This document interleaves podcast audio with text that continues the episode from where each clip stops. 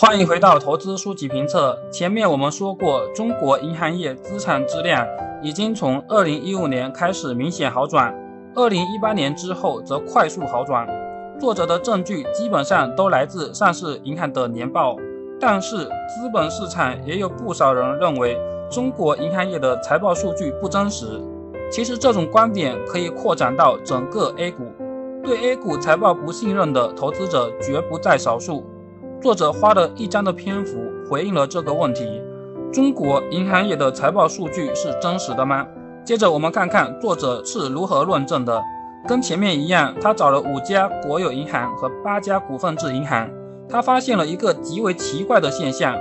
二零一五年民生银行新增逾期贷款是最高的，一度超过了百分之三。这意味着二零一五年的民生银行的资产质量比较差。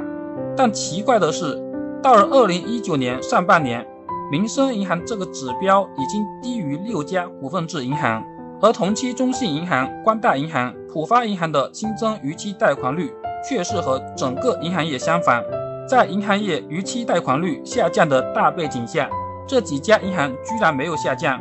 为此，作者专门与某银行的董事会秘书沟通过，对方告诉他。银行可以控制新增逾期贷款爆发的时间和规模，具体操作是提供某些还不上利息的客户借新还旧的机会，这样就可以控制新增逾期贷款的出现。到这里，作者发现了银行两种跨越资产质量恶化的方式：第一种是控制新增逾期贷款，以时间换取空间，慢慢化解，这样报表不会难看，这也是大部分银行选择的道路。第二种是让新增逾期贷款一次性爆发，这会导致财报数据会非常难看，焦虑的市场情绪会痛痛地教训下股价。采用第二种方式的银行估值一般也比较低。那么为什么民生银行不和大部队走在一起，非要让雷一次性爆炸个响呢？作者发现不是民生银行不想，而是他做不到，因为借新还旧的操作对象只能是中大型企业。而民生银行在二零一四年的时候，有四千一百亿资金贷给了三百多万家的小微企业，平均每家信贷规模仅为十三万多，这显然没有借新还旧的操作空间。如果实在没办法控制新增逾期贷款，银行还可以对其视而不见，不记录不良贷款，这也就不需要大幅度计提资产减值损失。但这样的操作可以用一个指标来判断。资产质量到底有没有失真，也就是不良贷款偏离率。这个指标计算的公式是用逾期九十天以上的贷款额度除以不良贷款。当不良贷款偏离率超过百分之一百时，银行盈利状况是不真实的。作者认为，大部分股份制银行在二零一四年到二零一七年的盈利数据整体是偏于不真实的。